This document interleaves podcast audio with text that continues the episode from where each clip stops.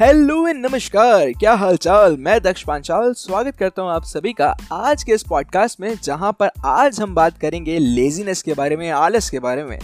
यार देखो, यहाँ पर आज मैं कोई ज्ञान नहीं देने वाला कि भाई आलस अच्छा नहीं होता, आलस को छोड़ दो blah blah blah blah blah भाई साहब, मैं खुद आलस से एकदम परेशान हो रखा हूँ, मैं खुद आलस में एकदम लिपटा हुआ हूँ।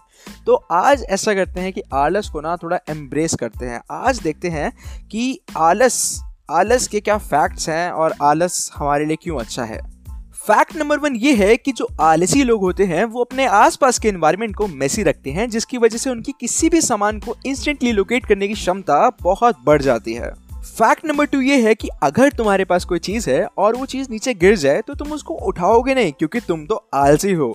और थोड़े टाइम बाद तुम्हें उस चीज़ की ज़रूरत पड़ेगी ही नहीं। फैक्ट नंबर थ्री तुम अपना काम काफ़ी आसानी से करने की कोशिश करते हो जिसकी वजह से तुम एक स्मार्ट वर्कर की कैटेगरी में आ जाते हो।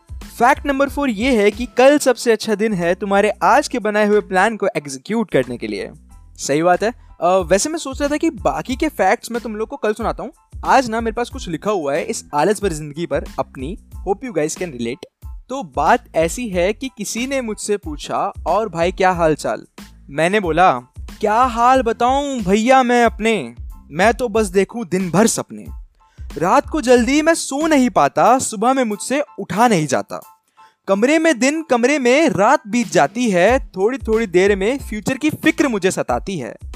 पढ़ने जो बैठू मैं, पढ़ने जो बैठू मैं, इतने में यूट्यूब की नई वीडियो आ जाती है, घंटे बर्बाद करने के बाद मुझे पढ़ने की फिर से याद आती है। अब अलग सा माहौल बन गया है मेरे मन का।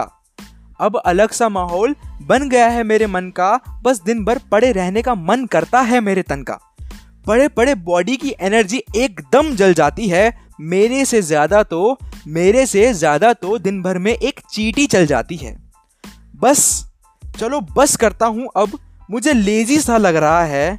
मेरा दिमाग अभी से सो रहा है। बस मेरा शरीर जग रहा है। बस मेरा शरीर जग रहा है।